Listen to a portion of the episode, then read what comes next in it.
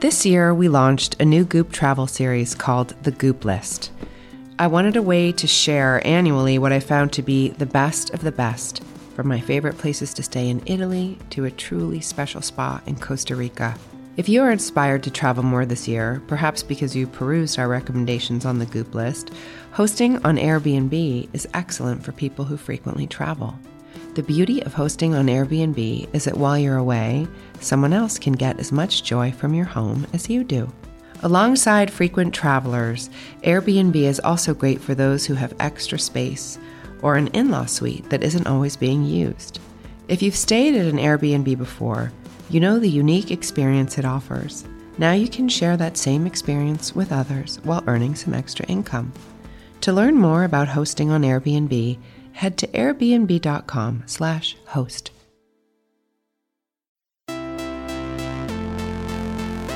Don't hold anything too tightly. Just wish for it, want it, let it come from the intention of real truth for you, and then let it go. For me, our soul is like it's unbound, it's limitless, but we will use words to limit ourselves. When people stop believing that somebody's got your back or Superman's coming, we turn to ourselves. And that's where you become empowered. Courageous participation attracts positive things. I'm Gwyneth Paltrow, and this is the Goop Podcast, where we bring together thought leaders, scientists, healers, creatives, and seekers. I'm so grateful to be able to interview these bright minds and share their incredible wisdom with you. And I especially love listening to the conversations that are led by my brilliant co host and friend, Erica Chidi. Erica is the CEO and co founder of Loom, and she's been a part of the Goop family since the beginning days. We believe that simply asking questions and listening has the power to change the way we see the world. I'll let Erica fill you in on her guest today. My guest today is Alua Arthur. Alua is a death doula and the founder of Going with Grace an end of life planning and death doula training organization. Alua has helped thousands of people through the end of life process. We sat down today to gently unpack death and explore what it means and looks like to plan for it. We discuss what a natural burial means, the differences between a good and ideal death, and how to hold grief and joy at the same time. Alua also talked about how she would like to die and I guess you could say I loved hearing about her wishes for the end. Let's get right to my chat with Alua. I'm really excited to have this conversation for so many reasons. You know, myself as a doula for over a decade, working in all different facets of sexual reproductive health, helping people move through the transitions that happen when you live inside of a body. And I'm really curious and would love for you to kind of dive into what is a death doula for people that don't have a frame of reference and who really only see doulas as individuals that help support people through sexual and reproductive health transitions. So much like the role where somebody is doing somebody through birth and sexual health transitions, on the other side is death. And similarly, a death doula is a non medical care and support for the dying person and the family through the process. We work in with three different populations. I'll say when people are still healthy, when people don't yet know what it is that they're going to be dying of, is a great time to start planning for death. So, with people that are healthy, we support them in completing comprehensive end of life plans, working through their fears of death, doing death meditations, working through death anxiety, etc. When people know what it is that they're going to be dying of, when they have an incurable illness of some sort, we help them create the most ideal death for themselves under the circumstances. So, the most ideal death. That means that we're helping them create the bedside. That means we're helping them work through any emotional, relational issues. That means practical affairs, whatever their needs might be, to have the most ideal death. And then after somebody dies, we help family members wrap up the affairs of their loved one's life. And you call yourself a recovering attorney. Yes. I want to I want to hear a little bit about this recovering component of your previous life as an attorney and and how does that work of being an attorney connect or transfer into your work as a death doula? I spent the first decade of my professional working adult life practicing at Legal Aid. So I did nonprofit work for low income communities. I started out in HIV AIDS work, and then I moved to government benefits and then domestic violence and sexual assault. So I was helping mostly female identified folks get restraining orders and custody plans and divorces from abusive partners, etc. Which meant that I spent the first part of my professional life in battles of some sort. Like, you know, there was always two sides, and we were trying to, somebody was trying to win, somebody had to be right.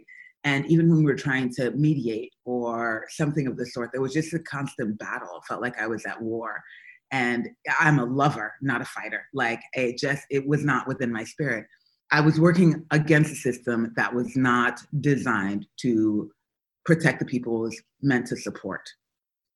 And it depressed me. I I gained a very serious depression and took a leave of absence. And during that leave of absence is when I found death work when I was in Cuba. But the recovering part of the lawyer is the part of me that still sometimes still thinks that we have to burn a system down and also that that is constantly looking at scenarios to try to figure out where the holes are to see how I can fix them or plug them up or something of the sort. That part helps really well with the death work that works really, really well with supporting people through death because I can walk into a home and survey what's going on and say, okay, we're going to have an issue with the mail when this person dies.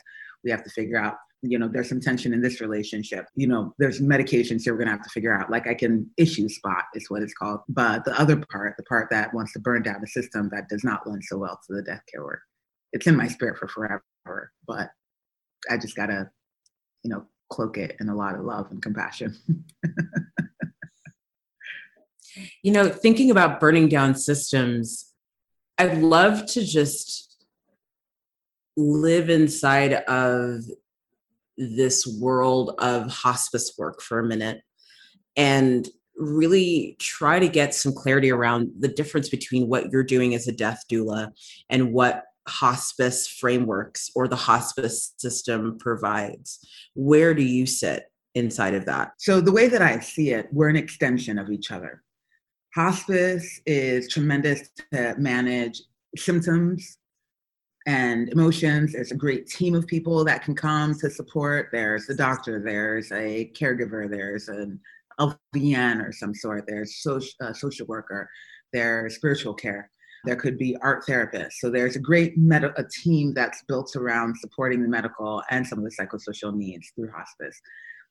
Death doulas, I see as a certain extension of hospice. We're available 24 hours a day. We're an extra set of hands and eyes and ears for the hospice team.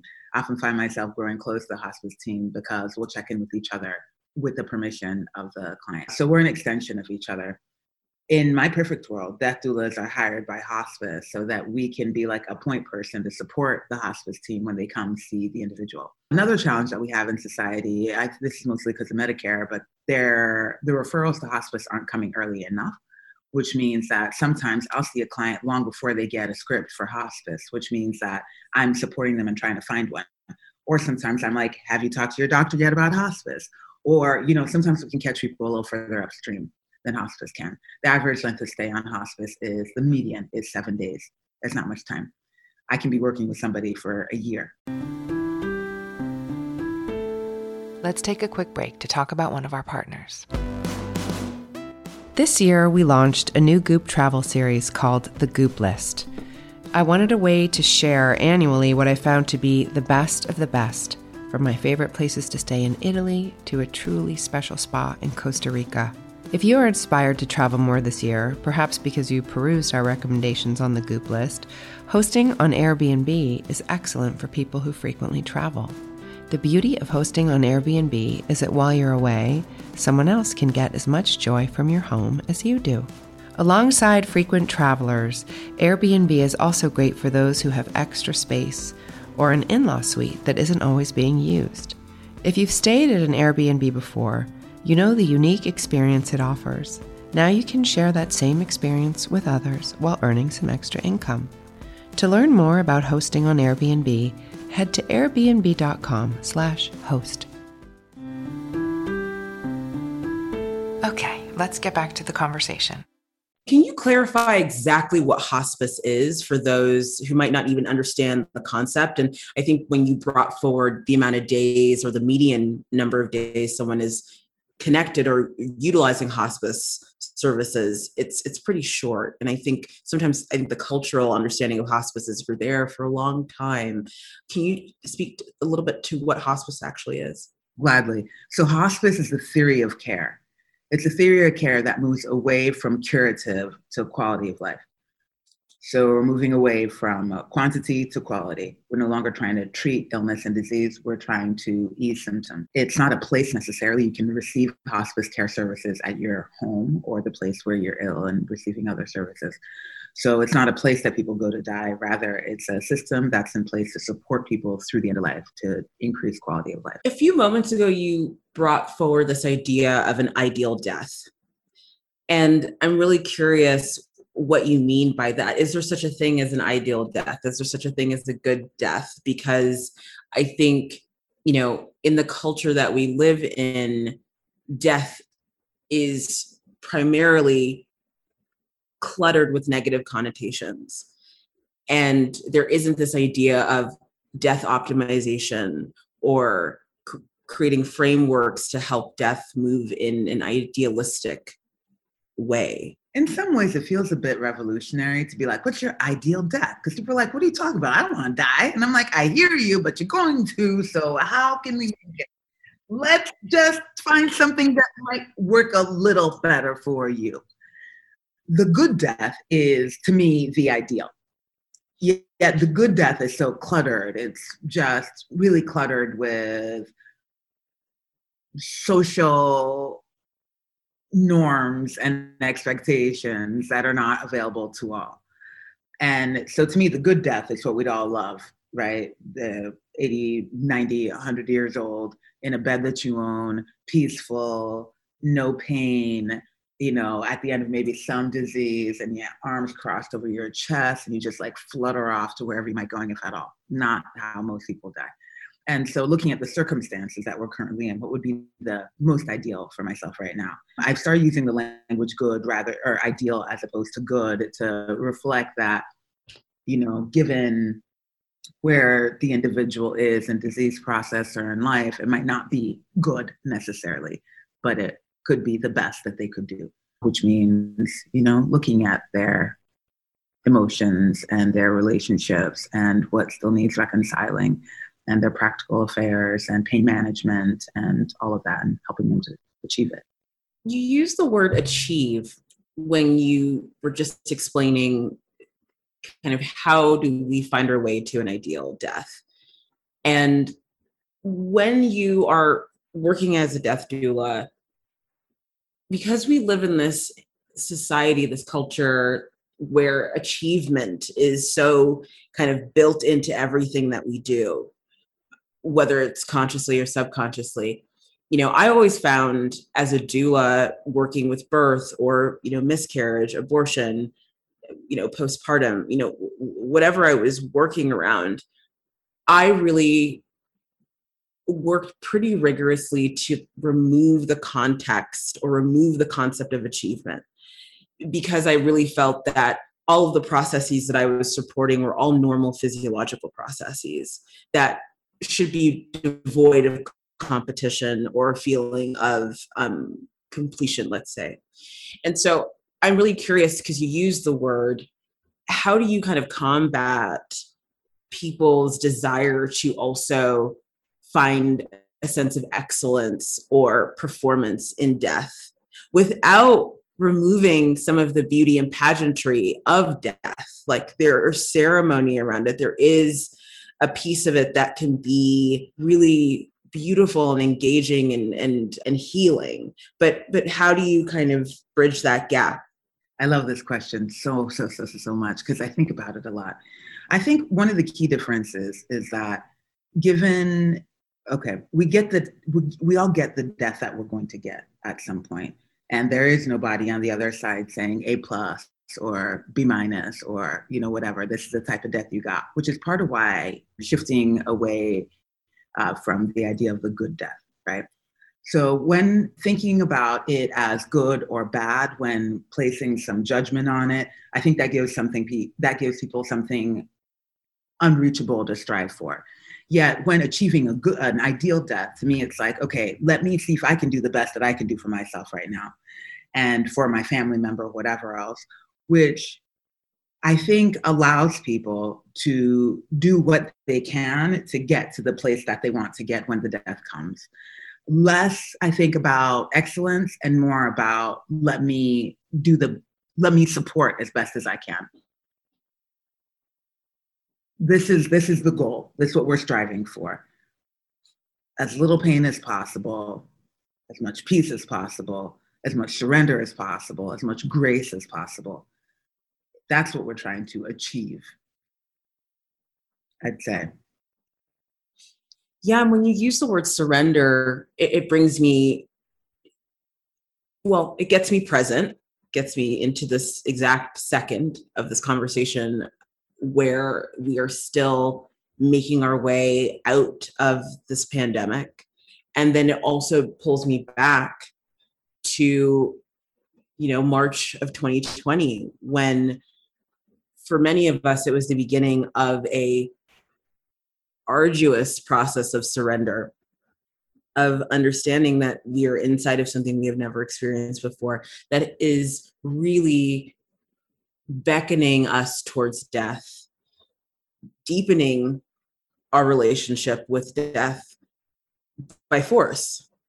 And so I would love to know how did you metabolize the intensity of the past year? A lot of adapting, intentional adapting, like practicing and being in the process of adapting over and over and over and over again utilizing these skills that i preach and i'm trying to support other people and being like all right now bring it inside. Looking at the circumstances as they were trying to figure out what i could do within the circumstances arriving in the new moment and moving from that space grieving plenty. I grieved a ton consciously.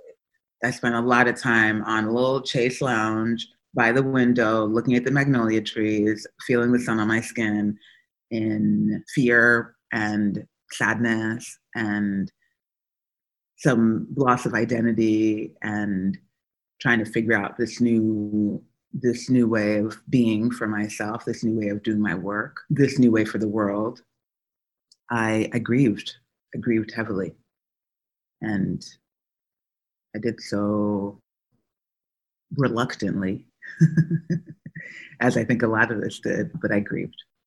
And when you talk about grief, how do you see grief? Do you see it as something that is omnipresent, constant, a partner in this lived experience that we're all in? Or is it something that's temporary or transient? I think it's a partner. You know, it's one of those that we're like locking arms with, dancing like the whiz down the yellow brick road.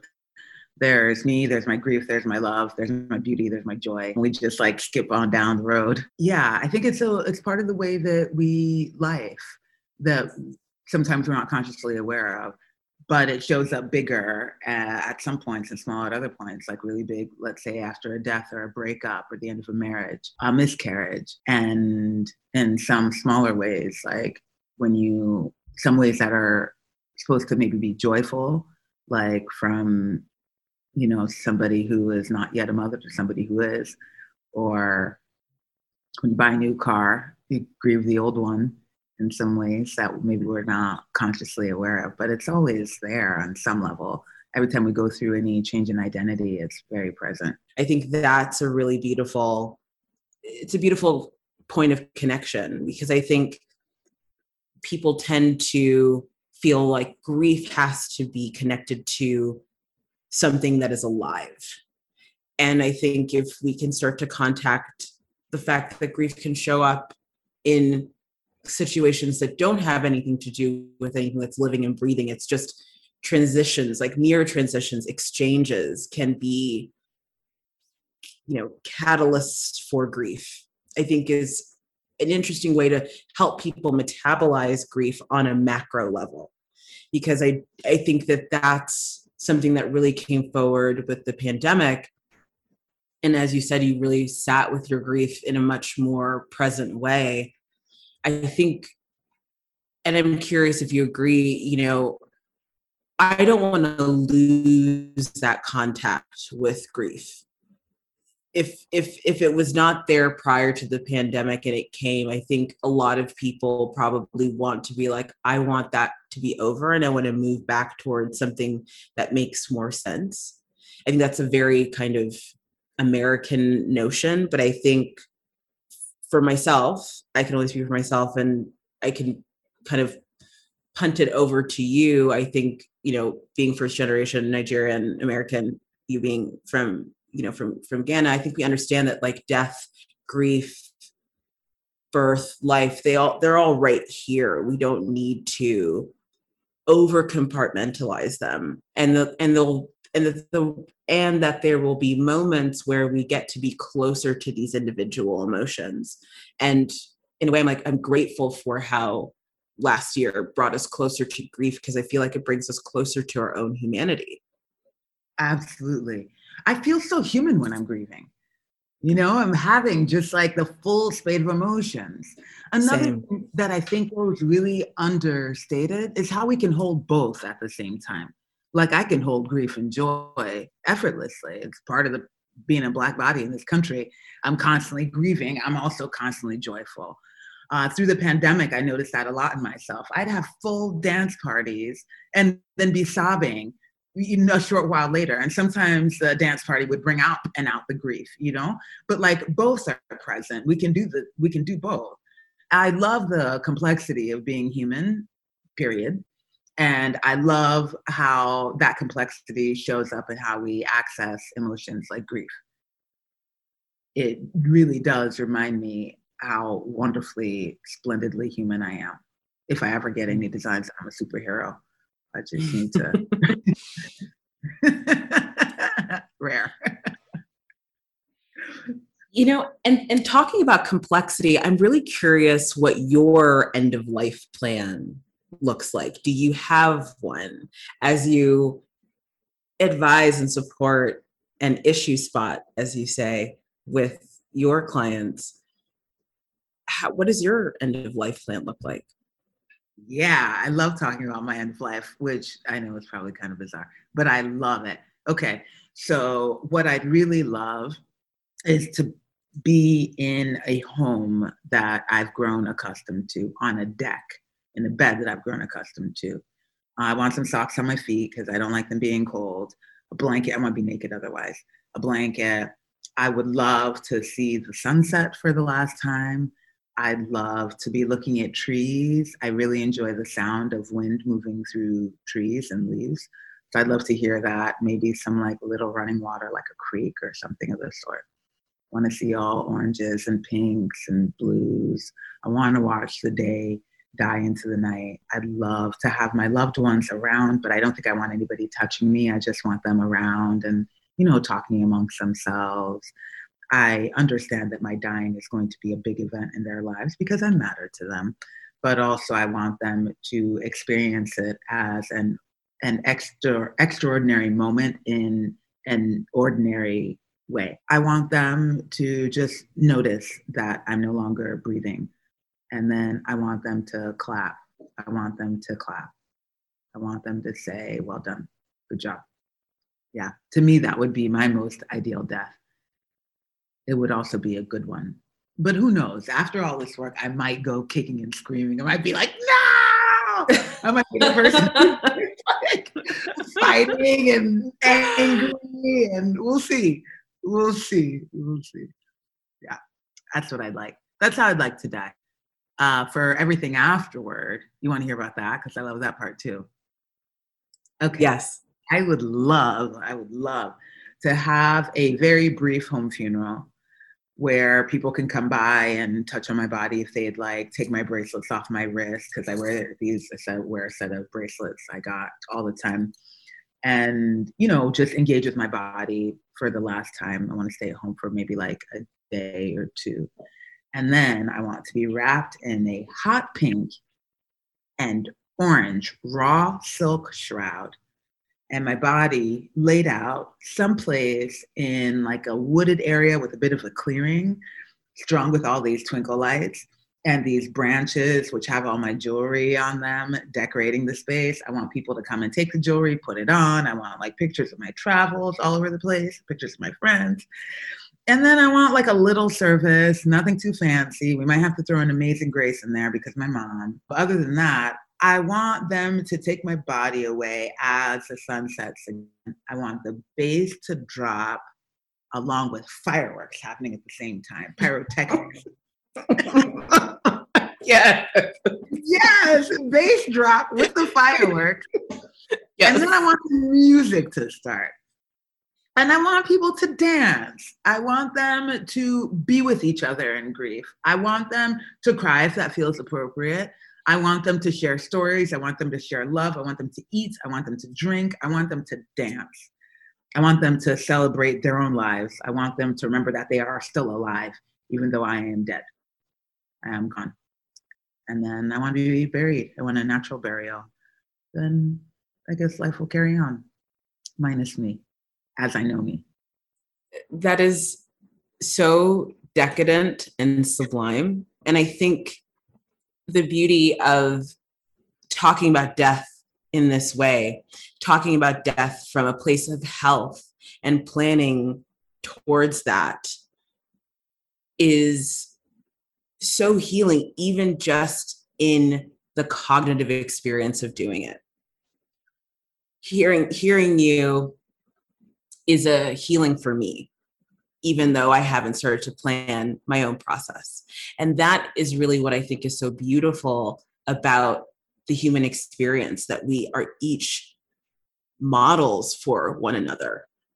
We can help mirror our experiences. And through listening to someone else, you can be given permission, not that maybe you need permission, but you can you can have that extra sense of support to start to dive in and and explore what what what this can be like. I do want to touch into something that you shared. You want you mentioned that you want a natural burial. Yeah. What does that mean?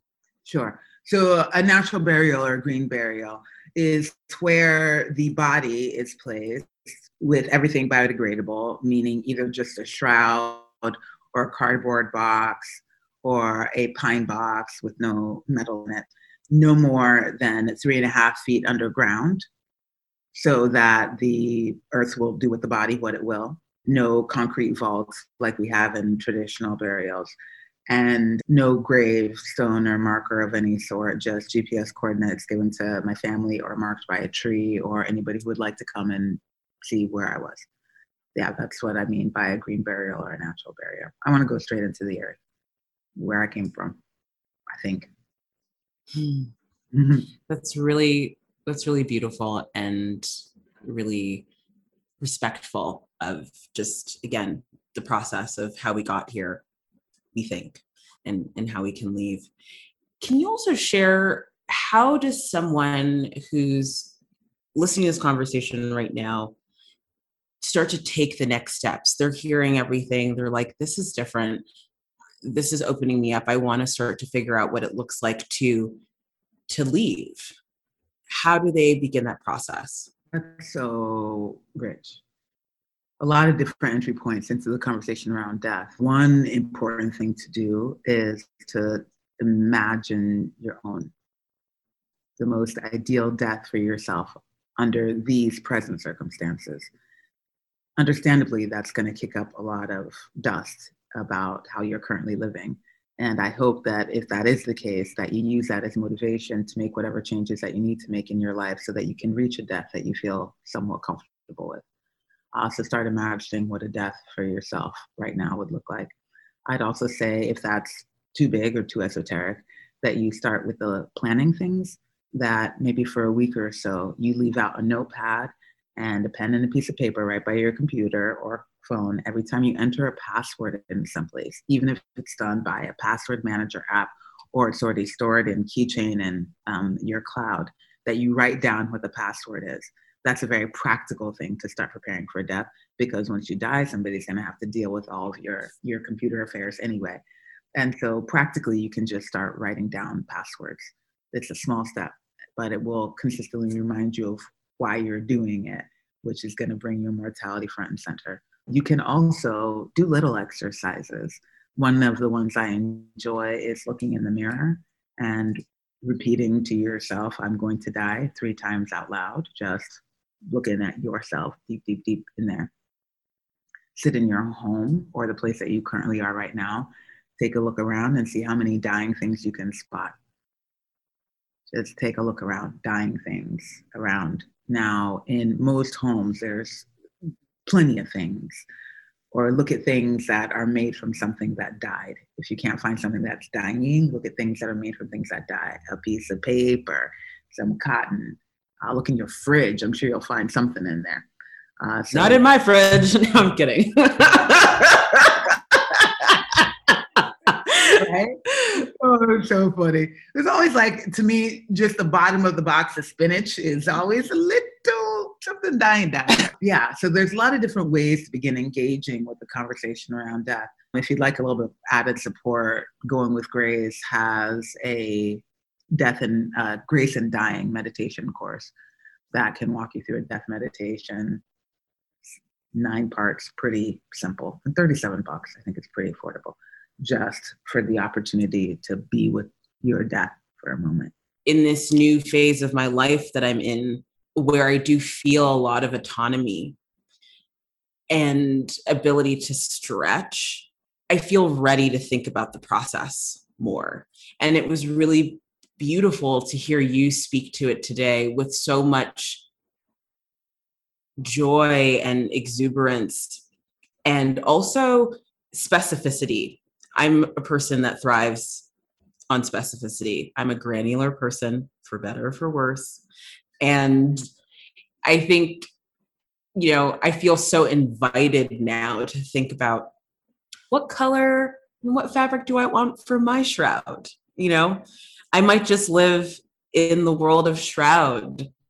I think it's even more tangible where I can begin. And I love that you've offered up just small, tender ways that you can kind of titrate your exposure to this concept. Is it mirror work? Is it fabric selection?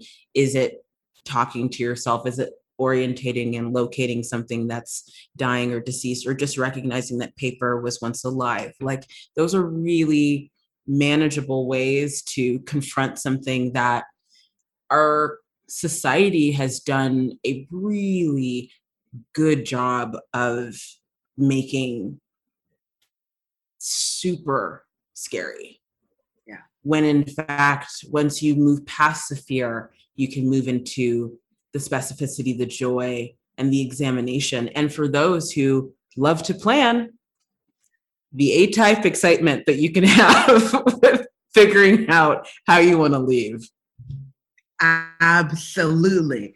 Let me tell you, death has got something for everybody. The A types just, we have an end of life planning consultation that stems from document that I wrote that's about 32 pages or something like that. It's got all the little boxes to check off, all the things to decide that you want to do. Sometimes I'll show up to somebody's house for one of these planning consultations and they've got the little little post-it small ones that you flag in different colors for different parts. They have different colored pens. I said, "Oh, this is a dream for you." Oh, those ones. Erica just showed us hers right on the desk. They're perfect. But I love, I love sitting with those people for planning because they don't let details go unnoticed, which means that hopefully when their death comes, it's much easier on the people in their lives and their circle of support to get their stuff handled. Yeah. But it's got something for everybody. I mean, if the planning isn't your thing, there's always the esoteric, there's always the questions about what we're doing here and what, if any, meaning your life's work has had and will have. You know, no biggie. I have loved this conversation so much. Thank you so much for making the space and the time to to talk about death. Thank you, Erica. Thanks for listening to my chat with Alua Arthur. You can learn more about her work at goingwithgrace.com. Thanks again for tuning in. This has been a presentation of Cadence 13 Studios. I hope you'll listen, follow, rate, and review all of our episodes, which are available for free on Apple Podcasts, Spotify, Audacy, or wherever you get your podcasts. Thanks for listening to the Goop Podcast.